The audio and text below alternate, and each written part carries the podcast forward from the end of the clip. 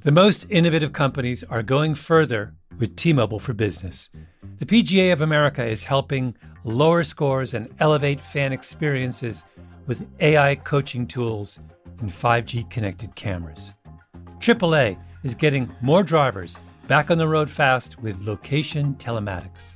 And the Las Vegas Grand Prix is powering race day operations with 5G connectivity, giving fans an experience at the speed they deserve.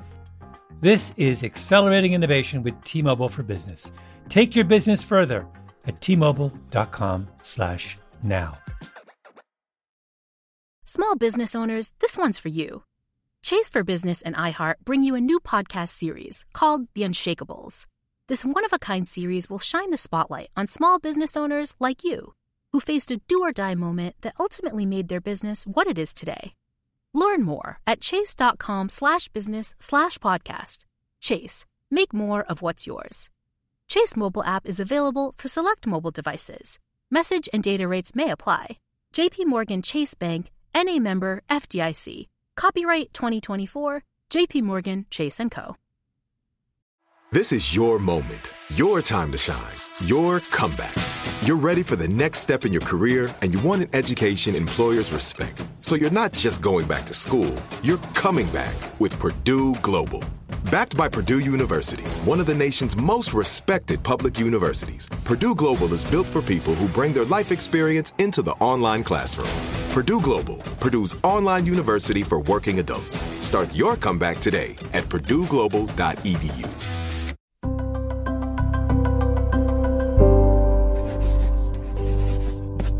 Pushkin.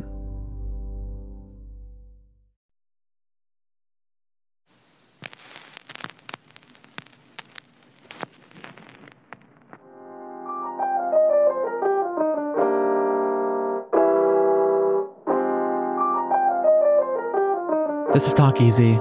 I'm Sam Fragoso. Welcome to the show.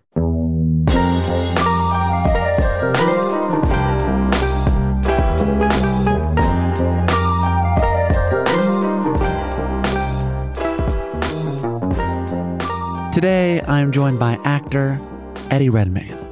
Redmayne came to prominence in the early 2010s, where he starred in a string of films like My Week with Marilyn, Les Mis, and The Theory of Everything, for which he won an Oscar for Best Actor in a Leading Role. In the years since, he found success in the Fantastic Beasts franchise.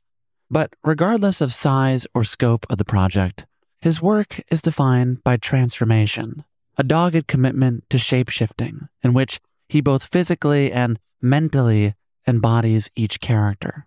Whether it's Stephen Hawking, civil rights activist Tom Hayden in the trial of the Chicago Seven, or as serial killer Charlie Cullen in his latest film, The Good Nurse. For those unfamiliar, Cullen received 11 consecutive life sentences in 2006 after pleading guilty to 22 murders in New Jersey and then another seven in Pennsylvania. He did this by administering lethal doses of medications to patients under his care.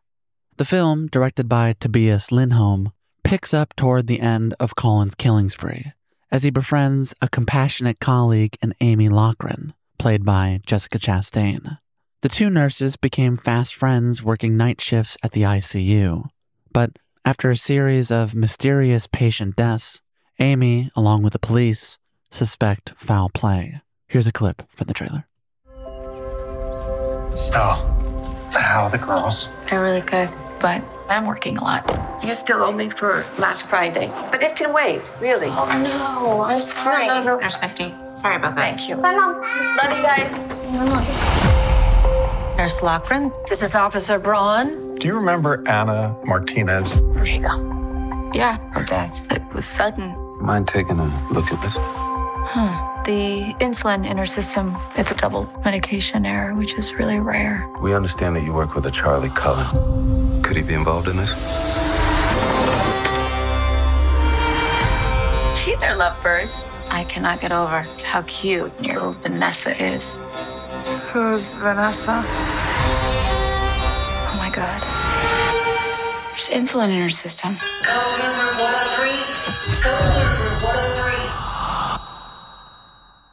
That was a clip from The Good Nurse, playing now in select theaters across the country. The film will also be available to stream on Netflix starting October 26.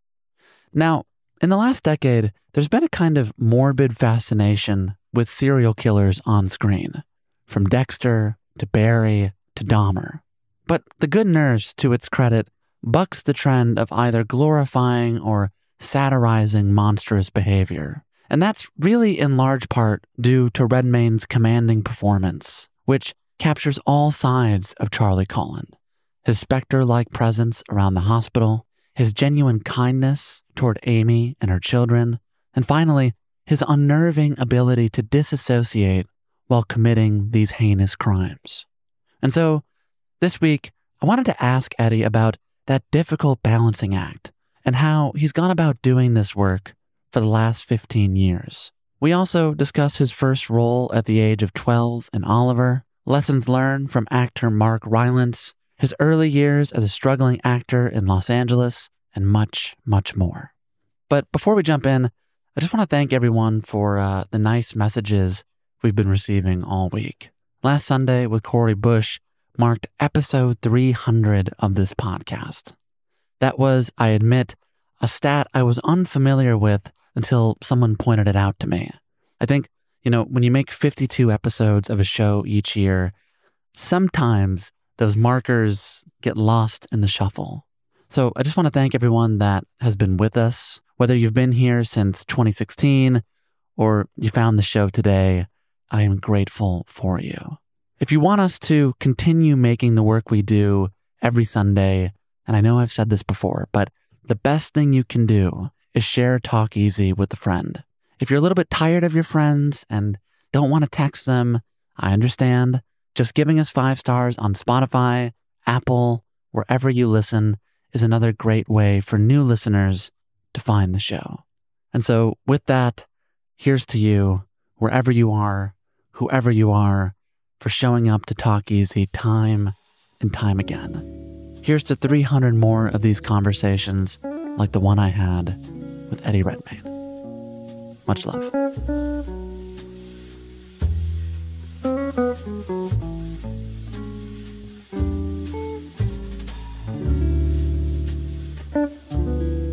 Eddie Redmayne. Hi. How you feeling? I um I'm feeling good. Thank you. I'm feeling really good. I'm excited to be here in Los Angeles. It's been a while. There's some anxiety in your voice. Is there? Mm-hmm. There's always anxiety in my voice. Is, is that um, true?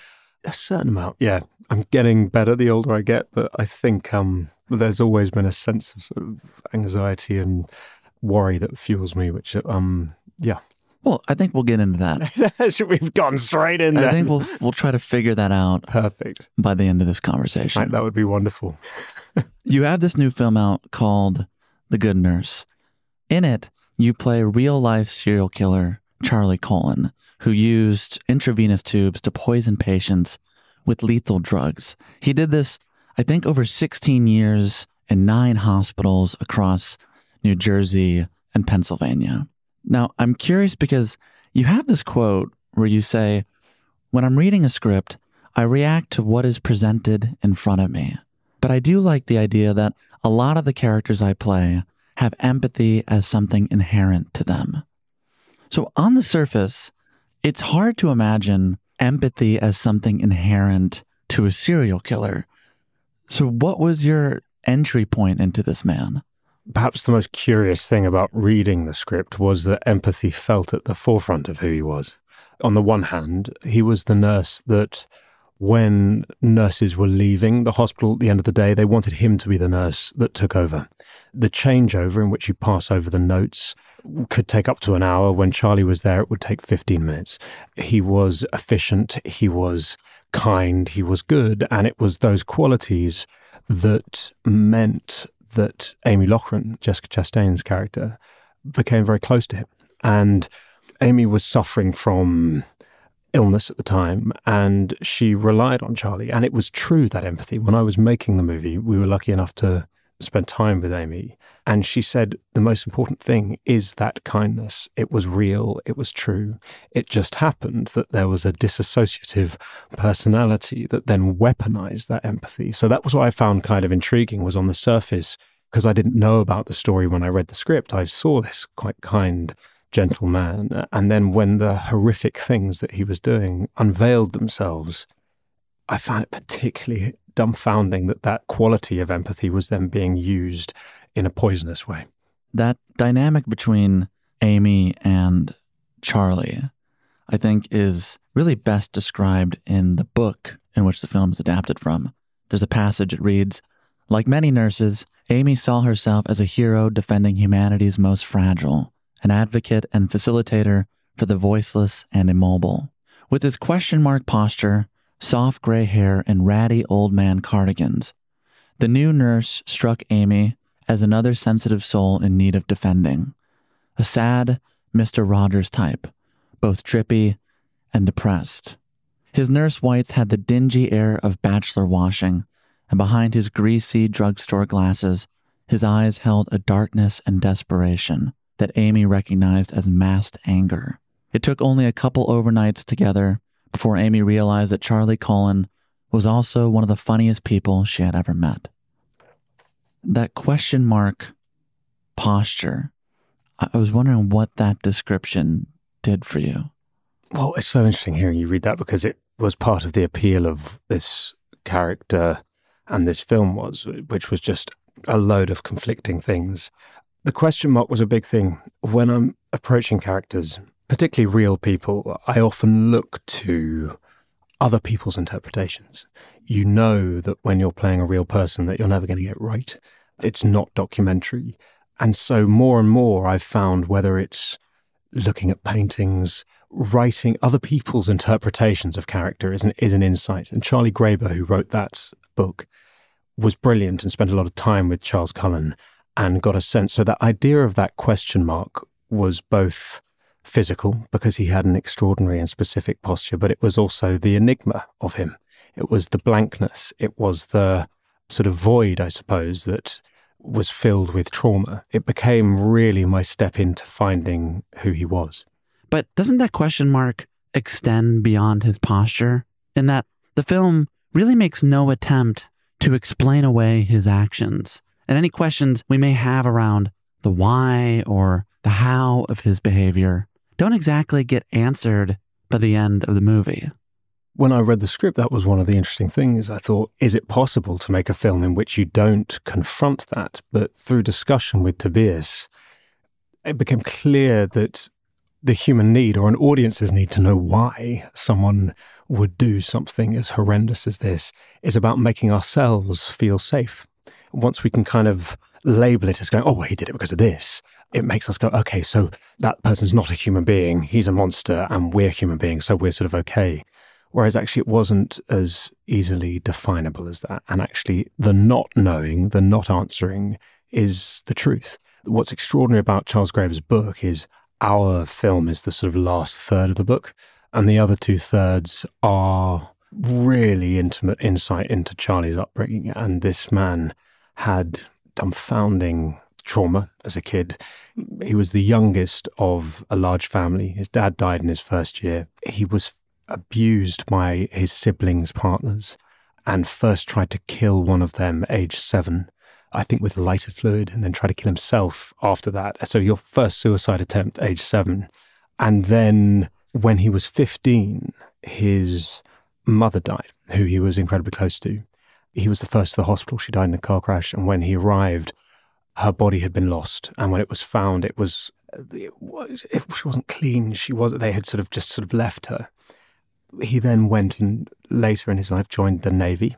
This man passed all the psychiatric tests to work on submarines mm-hmm. and was found down in the submarines with his fingers over the Poseidon missiles. You know, some people say very oddly, although it's hearsay, dressed as a nurse. This is before he'd ever had any nurse training. And then finally he was thrown out of the Navy and chose to go back to that same hospital that his mother died at to train as a nurse. So there was this incredibly intense hatred of this hospital that his mother had been and the systems that allowed his mother to be treated so poorly. But also, when he then started training as a nurse, he was top of his class. He was brilliant. He was like the president of the Students' Union. He very quickly started working in intense burns units. And he then said, you know, it was because of the horror of seeing these people who were very, very ill. That he, it was the, the sense of mercy killing to begin with.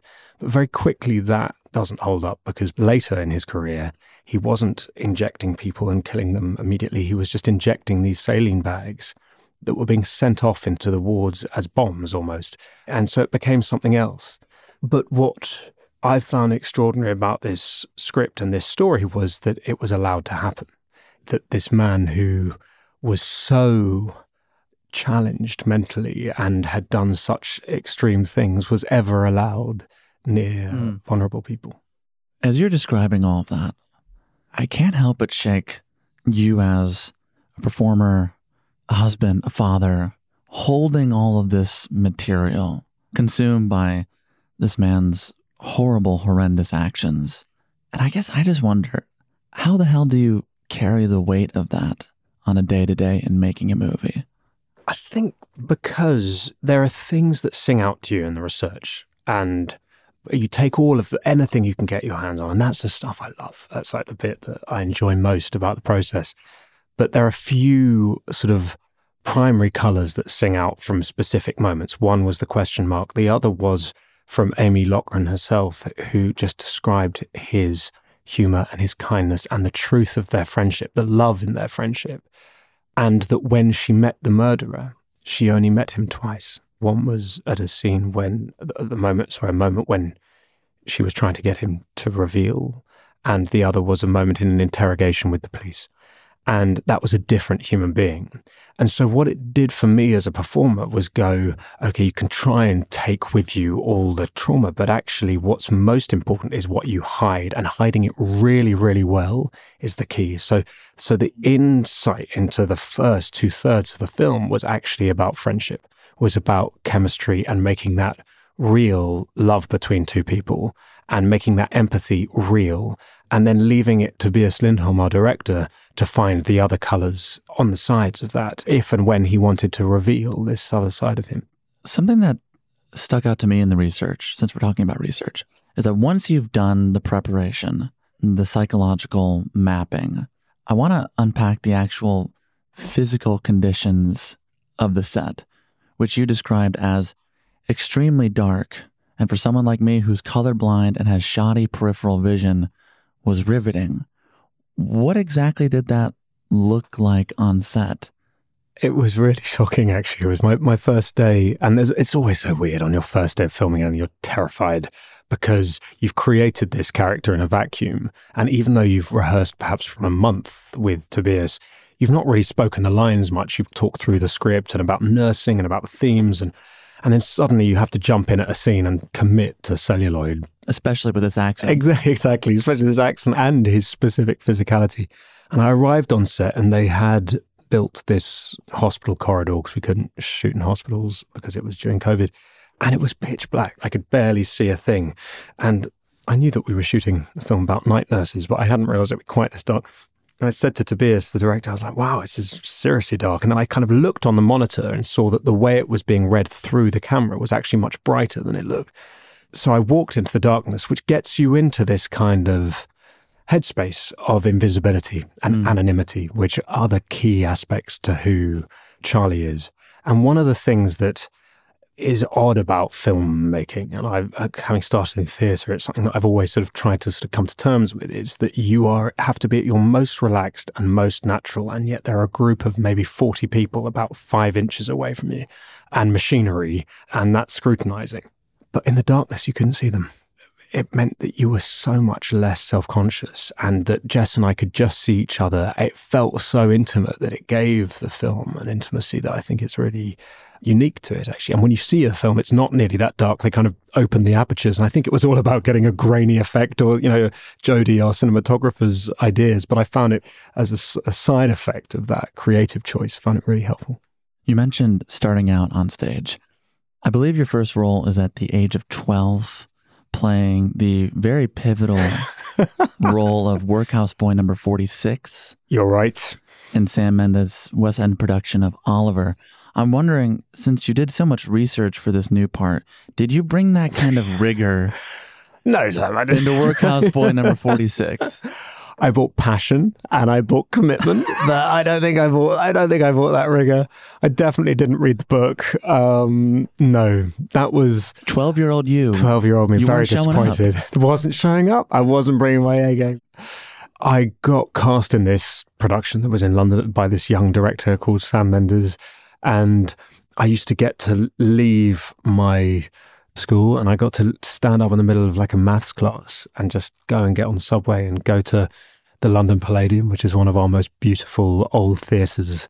And I just remember it sort of reminds me, you know, walking in the stage door there and passing these bustling Victorian costumes, and it felt like something out of Birdman or something. You know, like you, the the romance of theatre was instantly hypnotic to me. That's where the the drug hit me. I love this image of you as a 11, 12 year old walking into this theater, falling in love with a craft that is so much larger than yourself. And at the same time that that's happening, your father says to you, only one in a hundred actors make it. Have you thought about producing? Yeah. It's like you're you're falling in love and your dad's like, ah, maybe slow down. Maybe slow down. But to my, I mean, the amazing thing about my parents is they they don't come from this world at all. My dad worked in finance. Your mother did relocation. Exactly. But they were passionate supporters. And like as a parent now myself, like you just want your kids to be happy and any show of passion or of interest is a wonderful thing. To my parents' credit, it was something they really knew nothing about, and they really supported it. You know, most of my brothers are like extraordinary sportsmen, and like, and and that's more my kind of mum and dad's, I suppose, natural world. But from a really young age, when I showed an interest, my and dad found a little like drama workshop to go to at the weekends, and I joined this place called the Jackie Palmer Children's School, which is where James Corden was at, randomly at the time doing street dance, and I was sort of singing songs from you know Cats. But but but they're, Actually, they're and we, we were actually, um, if you want to do that now, you're- absolutely you're. You're more than welcome That's to. very kind of you. Sam. I'm Actually, not going to put I- you through the, Uh, our the listeners actually specifically requested it. No.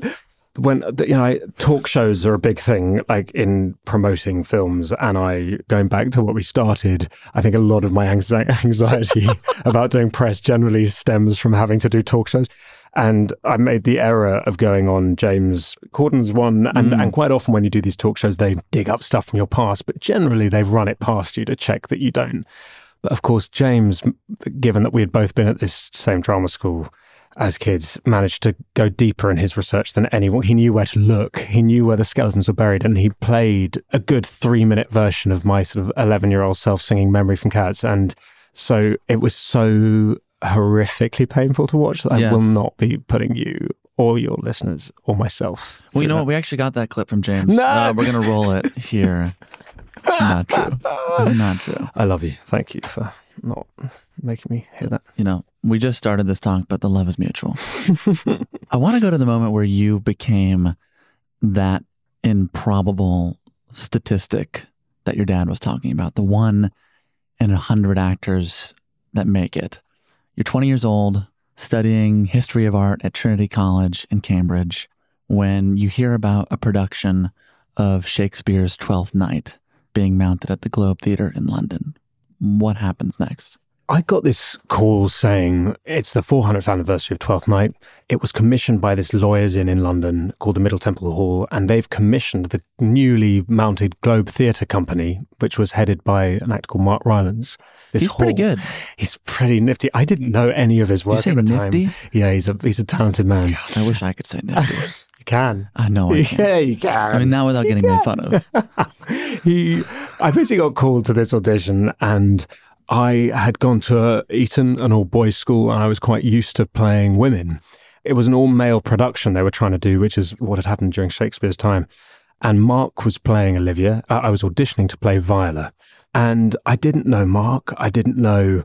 I was so green that I didn't find the situation intimidating. I, d- I was also at university and I didn't think I'd firstly get the part, secondly be able to do it if I did get it.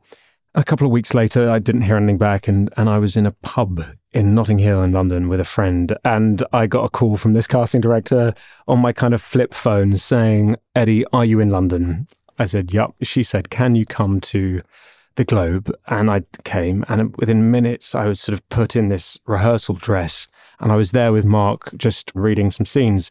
And then Mark then took the script out of my hand and I had to sort of start basically improvising Shakespeare, improvising iambic pentameter, which if you would mention that to me now, I mean, is, is I think it's actually probably every actor's worst nightmare. But I was young, I was green, I was drunk, and it was fine. And somehow I got this part and it, I then had to negotiate with university whether I was allowed to do it. And they said, look, you can take a term off, but you have to send all your essays back every week.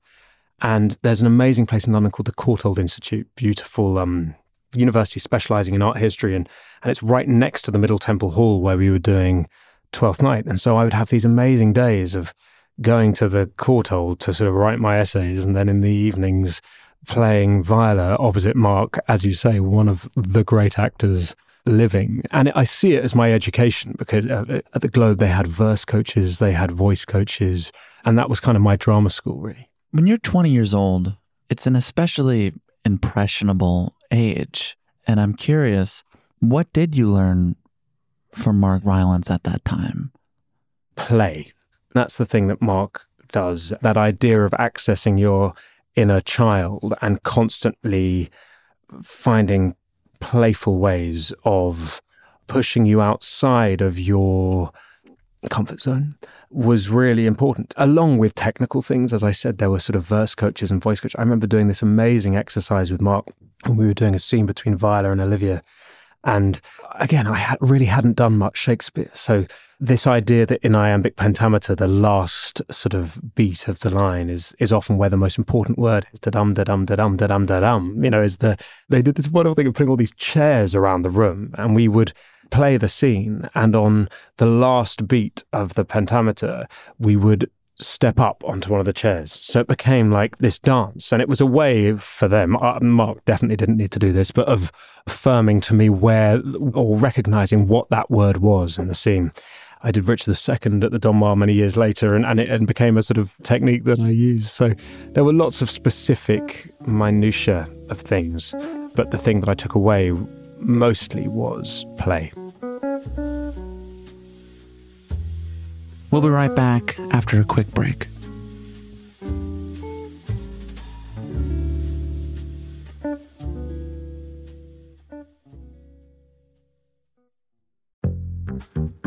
Hello, hello. This is Malcolm Gladwell from Revisionist History. In my book, David and Goliath, I tried to figure out how some people find the strength to take on the established way of thinking and turn it upside down. What does it take to be a disruptor? And I concluded that a disruptor is someone with a rare combination of three traits. First, you have to be open. You have to be willing to see and do things in new ways. Secondly, you have to be conscientious, to follow through and make things happen. Those two are obvious. But the third one is the crucial one. You have to be willing to do what you think is right, even when everyone around you thinks you're an idiot. There isn't a brilliant innovator in history who wasn't surrounded by naysayers. Most of us can't take that kind of criticism and we fold, but the disruptor doesn't. They soldier on. I've been looking at disruptors and their success stories a lot lately, partly because I'm working on a follow up to the tipping point, and market disruption plays a key role in how ideas take off. But also because I'm going to be the keynote speaker at this year's Unconventional Awards from T Mobile for Business. It's an event where customers are recognized for kicking convention to the curb to elevate their company while also doing meaningful things for their community and even the world. In fact, I'll be presenting the first ever Tipping Point designation, a new special distinction honoring one entrant that sparked transformative change for their organization. If this event sounds like your thing, I encourage you to find out more or even enter the unconventional awards to be recognized for your disruptive thinking. Win a donation to a charity of your choice, and much more. You can enter before July 31st at tmobile.com slash unconventional awards. That's tmobile.com slash unconventional awards. I'll save you a seat. Small business owners, this one's for you. Chase for Business and iHeart bring you a new podcast series called The Unshakables. This one of a kind series will shine the spotlight on small business owners like you. who faced a do or die moment that ultimately made their business what it is today.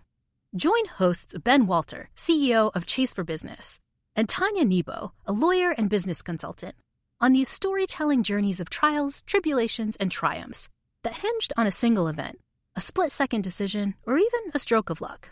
Whether the story is about a warehouse going up in flames or a former partner stealing a whole roster of clients, each episode will showcase the grit, determination, and resourcefulness a small business owner needed to turn a pivotal situation into a springboard for success. Listen to the Unshakables now and learn more at chase.com slash business slash podcast. Chase, make more of what's yours. Chase mobile app is available for select mobile devices. Message and data rates may apply. JP Morgan Chase Bank, NA member FDIC, copyright 2024. JP Morgan Chase & Co. Musora is your access to online music lessons for guitar, piano, drums, and singing. This is your chance to reignite some old musical passions or pick up an instrument for the first time. Connect with more than 100 of the world's best teachers and musicians. You'll get seven days totally free to try it out. And then it's just $30 a month, less than a single private lesson. I mean, why do we do Broken Record? Not just because we love hearing from great musicians. We do it because we think that there is something beautiful about the appreciation of music. Don't you think we need more of that in our lives these days? That's the mission of Musora to inspire, educate, and connect musicians. Enjoy unlimited personal support, weekly live streams, student lesson plans. It's like having a personal music teacher, only much, much better. Just go to Musora.com, M U S O R A.com, to start a new musical journey today.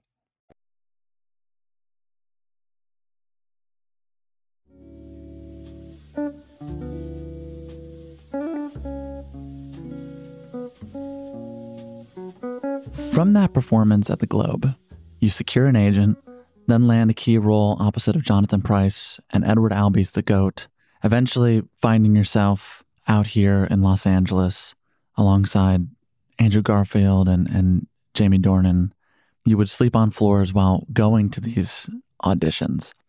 And it's those auditions I wanted to talk to you about.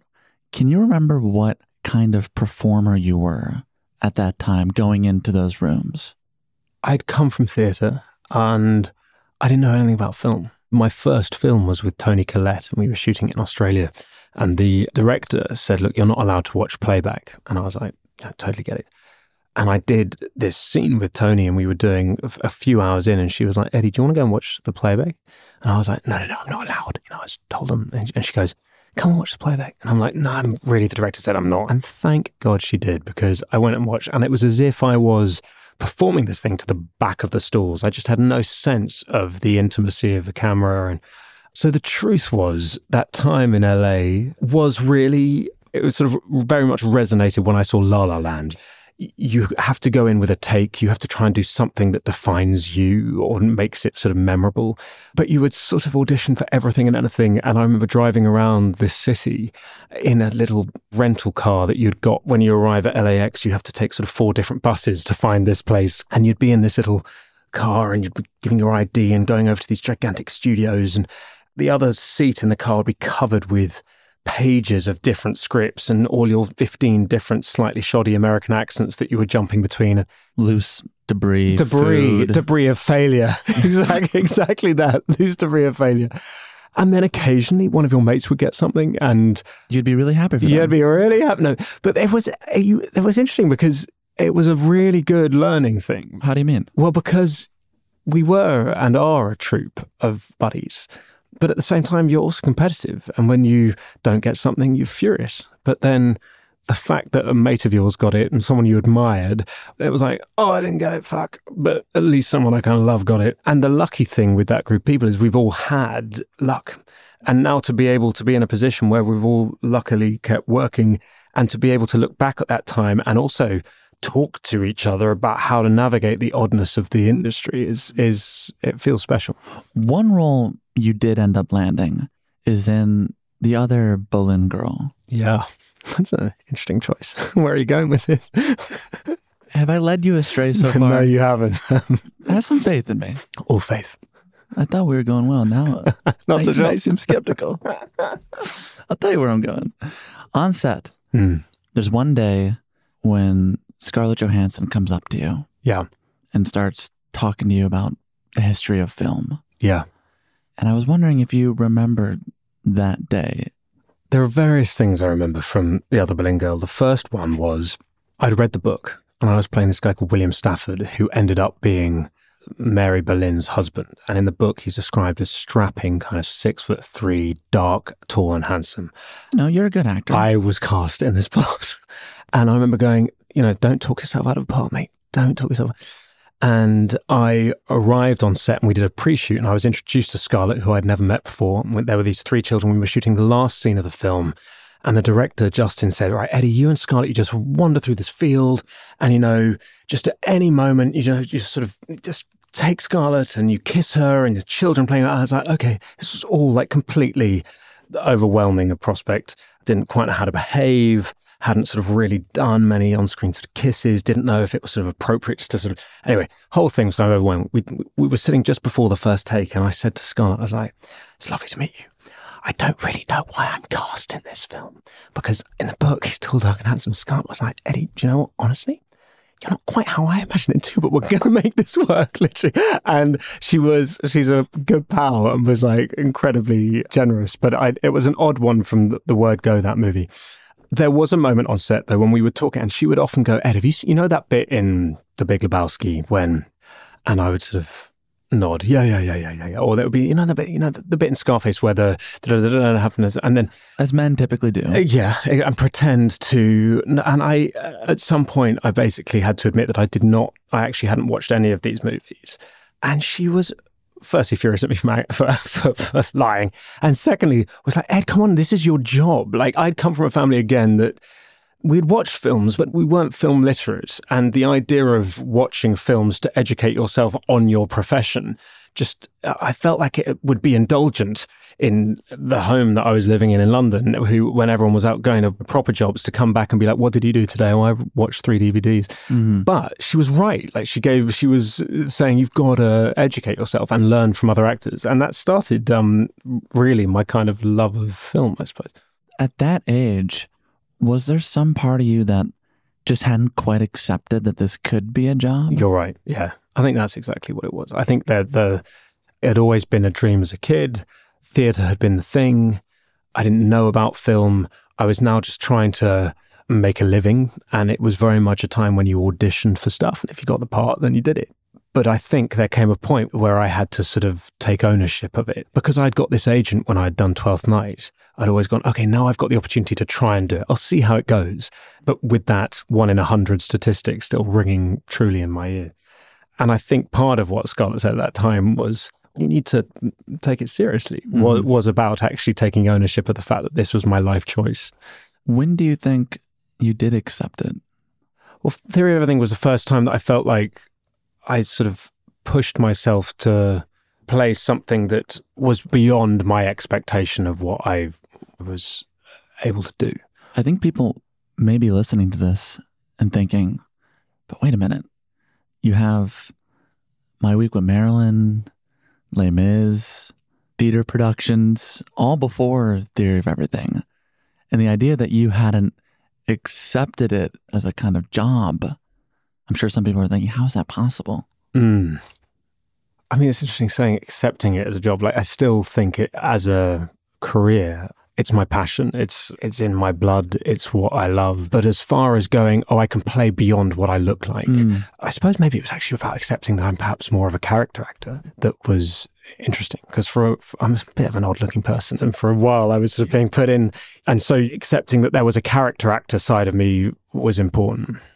You have this quote where you said, I'm a lot of quotes, Sam. I'm like hearing each time you say, it, I'm like, what did I say? Did I mean it? I hope I meant it. I think you just don't like hearing your own words But back. I'm, I'm just hoping that I wasn't lying when I said it. Anyway, well, let's let's. You said what- I'm extremely good looking. This is where it starts. this is not true. It's I not was going to say, I know that's not true. Yeah. Um, I'm a pessimist. Oh shit. I couldn't think of Oh god. joke. Okay, I'm a pessimist in life, or maybe a self-protectionist. At each point in my career, I think it will never happen. It will never happen. I've been scarred by getting my hopes up for things as an actor. And I, I guess I'm wondering in that time before Theory of Everything, Hmm. did that pessimism sometimes get in the way?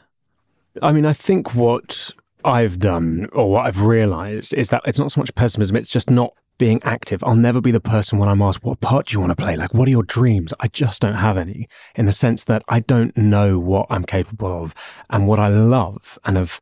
And, and I think Theory of Everything was the start of that is when other people go, you can do this. I see you in this. It happened with the good nurse. You know, Tobias Lindholm was like, I see you as this person. It, I don't think it was necessarily a, a script that I would have gone, oh, I'm, I can play Charlie Cullen. So you're saying a part of you needs someone else's permission before you can find it in yourself? Yeah, and I find it interesting. It's not reading a book that I'll envision myself playing something or being that person. It's about someone seeing something in you and seeing the qualities of how different I could be in other things that are often that you see from the outside before I can start excavating them from the inside. Once you are emboldened by Theory of Everything, the movie comes out in 2014, you win an Oscar in 2015. After that, you're being offered scripts without auditioning, and you have this power to get some projects greenlit.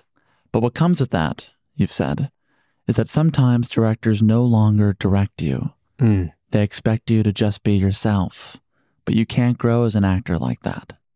How did you reconcile this kind of contradiction uh, where you're being celebrated on the highest stage for this job, and yet this job suddenly has a, a sort of like new ceiling to it? I can't express how weird it is. Like, I came to this city, as I was saying before, I went to thousands of auditions, didn't get them, occasionally got close, but really, and then suddenly, overnight, you don't see this city through that lens anymore. Actually, you're staying in hotels, you're going to premieres, it's about coming here to do press for things. And I still find that difficult to reconcile with Los Angeles. You're treated completely differently. And all that is, is one notch that has, it's like a light switch that's changed the problem, as as you were saying, that can come with that is that even those people who are auditioning you, directors and things, who saw your failings and your flaws because they didn't cast you and stuff, or they didn't, you know, either there's a disingenuous quality that you've become a better actor, but of course you haven't become a better actor overnight. It's just you. Something happened where the alchemy of the part, the film, the writing, the extraordinary magic that happens in filmmaking works. And you're suddenly shifted a few rungs up that ladder. That's when you understand that there's something disingenuous in the system of it. And you can't believe that. You know that you haven't become a better actor overnight. You've just been given an extraordinary opportunity and it, and it worked. I think what's happened now is that it took me a couple of years just to go, okay, well, I need to shake myself up. What does shaking things up look like? Well, this year it was uh, re inspired and invigorated by my experience on The Good Nurse and working with Jessica and working with Tobias. I was about to then do this production of Cabaret in London that I had sort of been planning on doing for six years and trying to help produce. And that you first did when you were 17. Yes, exactly. But I mean, all I knew was that it had been 10 years since I'd done theatre. I was going from playing quite a few introverts to playing a character who is, I think, placeless, but certainly extrovert is one of his qualities. And I just wanted to go into this rehearsal room feeling free and ready to push myself kind of to and make a fool of myself in rehearsal in order to try things and not feel caged in by that. So I decided to go to a school in Paris called uh, Lecoq, which is this amazing physical theatre school. They do these summer courses, and one of them was on the theatre of the absurd. It was myself and about 20 other students aged between 18 and, and 60 from all over the world who had come here to work with these two sort of doyen, French doyen of the Lecoq pedagogy. And they. I can never say those I, words. I don't really know what pedagogy means, but I, love it. Isn't no it a idea. satisfying word? I still don't know. Um, I mean, it's good when you say it. and it was brilliant because day one you walk in and you're given these extraordinary masks which uh, get rid of your any sort of vanities or sense of self and you're having to try and interpret the mask rather than a character on the page it wasn't about text it wasn't about beckett or you know it was it was about situations that were absurd that these teachers would suggest For example, one I remember was about passport offices and the absurdity in those of of kind of bureaucratic infrastructure. And when you go to one place and they're like, okay, sorry, can you have this piece of paper? Do you have this piece of paper? And you're like, no, well, they're like, we have to go and join that queue to get to the. And then you get to the front of that queue and they're like, oh, so but have you got that stamp? No, well, you have to go back to the queue that came. It was Kafkaesque. Exactly. It was finding that mixture between humor coming from truth but also that's uh, was all taught in French, which I speak a little bit of, but not. And all of these things, like I stood up to do the first improvisation with an, another wonderful actress, I think from Switzerland, and within you know a minute and a half, the two teachers were like, "No, ça marche pas, no, no, no, no, no." There was no kind of kid glove. They were going, "No, this doesn't work, and this is why it doesn't work, and here's what you're doing," and it was. I think there's a part of me that basically always wanted to go to drop school. and but what this week was, or two weeks, was learning from what you saw and then going and trying again. And it meant that when I arrived into the room with this extraordinary cast that Rebecca Frecknell had accrued for Cabaret, I just wasn't afraid to try ridiculous things. It sounds like these teachers were doing everything the industry wouldn't in the aftermath of your success. Yeah, but that makes it sound like it's the industry's fault. Whereas, like, I'm sure that braver actors would not feel that limitation. So I don't want to blame it on the industry. It was probably more my own. Probably if I'd gone and asked and said, "Look, will you push me harder?" I'm sure they would have been up for it. Like, but it is also interesting that idea of film directors and actors, and and some film directors come from a camera background. They come from sort of commercials and things, and actors are sort of seen as other. One of the things I find really interesting about film directors is they don't often get to watch other directors direct, whereas actors get to see, we get to learn from, you know, early doors. I was lucky enough to work with like Cate Blanchett and Julianne Moore, amazing actors. By osmosis, you just try and watch them and like how not only how they're performing, but also how they're living. And and whereas I feel like directors don't get that so much, you know, they're really in their own world. Perhaps it's that joy in play you saw in Mark Rylance as a young actor all those years ago.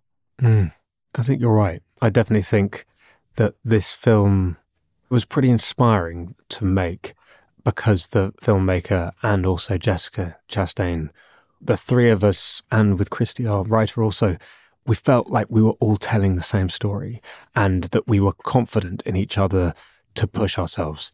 And from that came a regalvanized thing going into doing cabaret of being like, I just want to push myself and not compromise and keep pushing. What does not compromising look like at age 40? Uh, not compromising means being quite picky. uh, perhaps being more rigorous and tentative in those meetings with directors and in scripts and also talking through process. Like to be a director on this was like so how do you like to work? And i said look my dream as an actor is to be told we've got it now go play so given the confidence that that i've delivered what the director needs and then that extra take or two in which to push yourself into something that may be completely wrong, but might just crack open something that's unexpected. Mm. That's when I feel at my most um, free. You have this, sorry but the quotes, but no. this is a good quote. it's so weird to hear yourself like because it always when someone quotes you, a quote sounds so official. I'm not really sure anything sounds that official coming from me. I think it does. Okay, I think it does. you know, I, I think it's okay. I have long hair still, so this I can vouch for. That's it. this whole hour. Exactly. He has long hair. I can verify. He does have long hair. On the subject of freedom, you have this quote. You say, I draw and play the piano badly. Always the optimist. Always the optimist. Hey, we tried the pessimism thing earlier. you corrected that.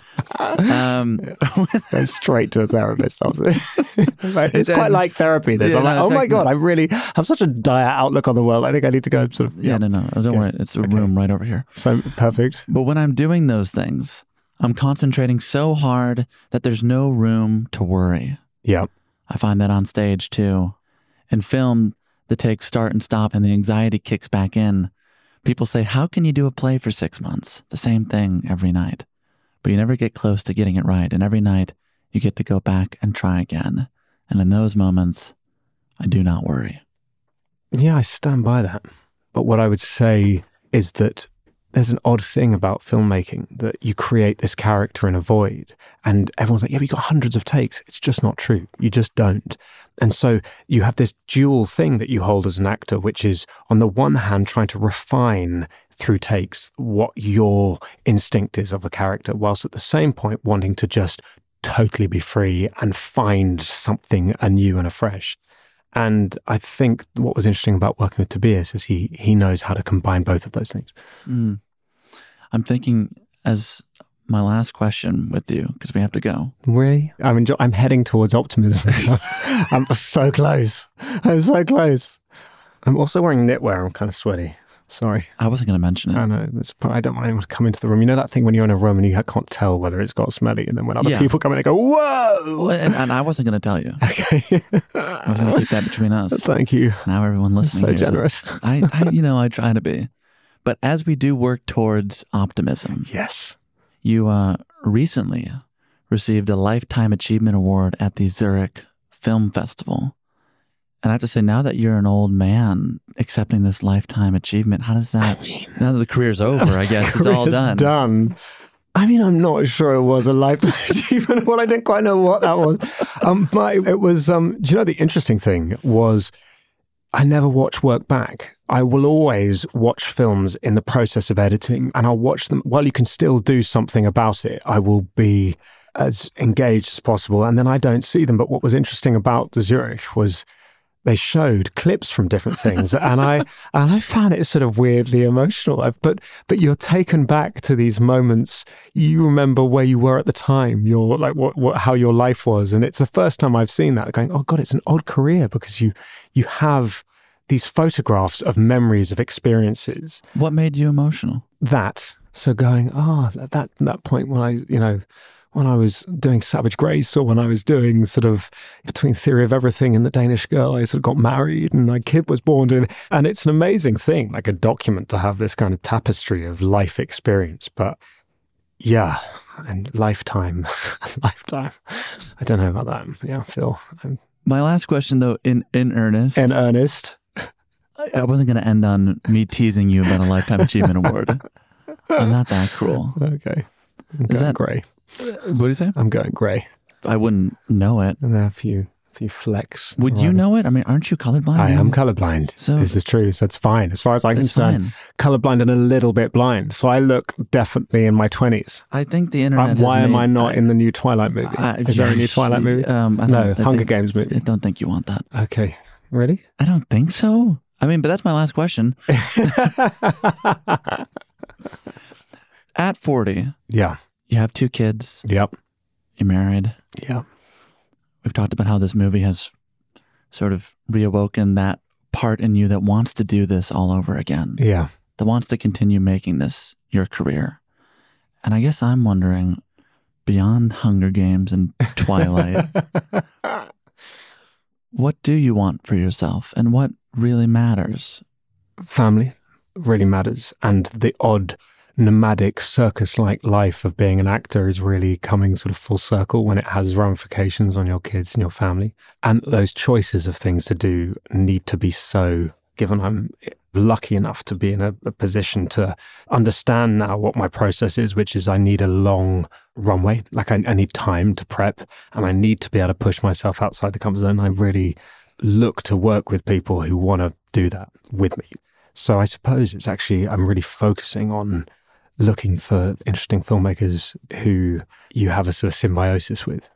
It's so many things. It's like I had routine as a kid, and that's what I know. And that's sort of, I suppose, what I want or will for my kids because it's what I know. And yet at the same point, there's this conflict because my life, my work life demands this much more nomadic thing. And there's an interesting conflict there. And, and, and it's one that my wife and I and my kids, we try and sort of negotiate with each job. But, but there's been great. I feel so lucky. I get traveling to New York to make this film and seeing the kids. They definitely thought I was playing the good nurse, and then they they, they, they saw a, they saw a glimpse of a trailer, and which I think w- was deeply traumatizing. And they were like, "What's the dad? You're the bad nurse." And I was like, "Yeah." And they were like, "Not." At some point, kids have to learn that their parents aren't always the heroes.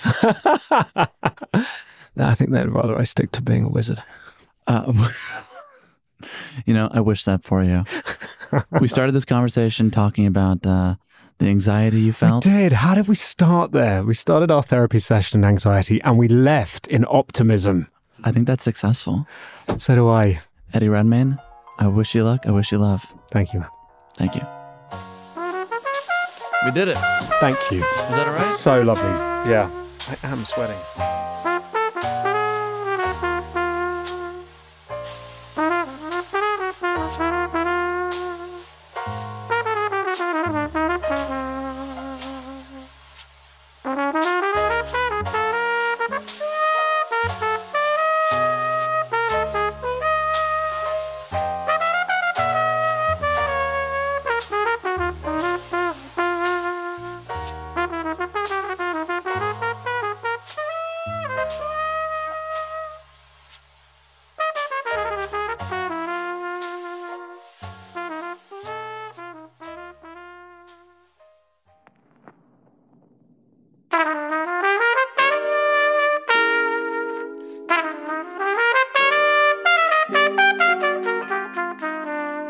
That's our show. Special thanks to Carrie Gordon and Emma Eels at Lead, the team at Netflix, and of course, Eddie Redmayne. His new film, The Good Nurse, is now playing in theaters across the country. You'll also be able to stream the film on Netflix October 26. To learn more about Eddie and his work, visit our show notes at talkeasypod.com. If you enjoyed today's conversation, I imagine you would enjoy our talks with actors like Ethan Hawke, Cate Blanchett, Pedro Pascal, Amanda Seyfried, Tessa Thompson, and Matthew McConaughey. To hear those and more Pushkin podcasts, listen on the iHeartRadio app, Apple Podcast, Spotify, or wherever you like to listen. You can also follow us on Twitter, Facebook, Instagram at TalkEasyPod. If you want to support our show by purchasing one of our mugs, they come in cream or navy. You can do so at talkeasypod.com slash shop. As always, Talk Easy is produced by Caroline Reebok. Our executive producer is Janicza Bravo. Our associate producer is Caitlin Dryden. Today's talk was edited by Clarice Guevara and mixed by Andrew Vastola. It was engineered by Clay Hillenberg at iHeart Studios in Los Angeles, California. Our assistant editor is Lindsay Ellis. Music by Dylan Peck. Illustrations by Krisha Shenoy. Photographs by Jenna Jones. Video and graphics by Ian Chang, Derek Aberzak, Ian Jones, Ethan Seneca, and Layla Register. Special thanks to Patrice Lee, Kaylin Ung, and Paulina Suarez. I'd also like to thank the team at Pushkin Industries. Justin Richmond, Julia Barton, John Schnaars, Kerri Brody, David Glover, Heather Fain, Mia Lobel, Eric Sandler, Nicole Morano, Maggie Taylor, Morgan Ratner, Jordan McMillan, Isabella Navarez, Maya Koenig, Carly Migliori, Jason Gambrell, Malcolm Gladwell, and Jacob Weisberg. I'm Sam Fragoso. Thank you for listening to Talk Easy. I'll see you back here on Wednesday for a special midweek episode with Nick Kroll. Until then, stay safe and so long.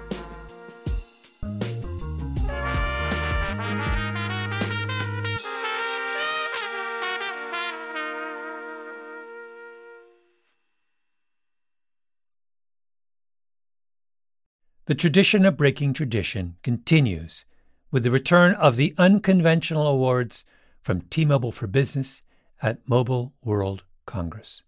This is an event that celebrates innovators whose bold actions took their industries to new places. If that sounds like you and you're a T-Mobile for Business customer, enter today.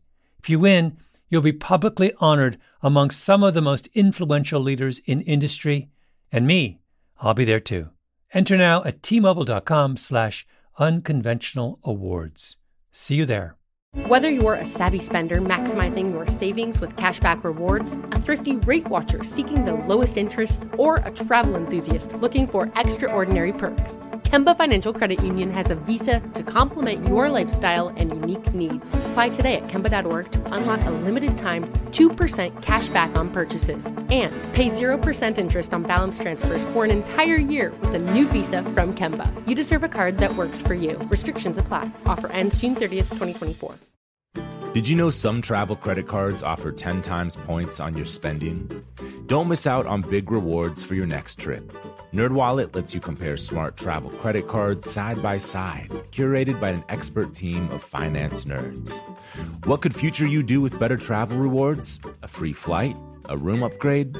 Don't wait to make smart financial decisions. Compare and find smarter credit cards, savings accounts, and more today at nerdwallet.com. Reminder, credit is subject to lender approval and terms apply. NerdWallet, finance smarter.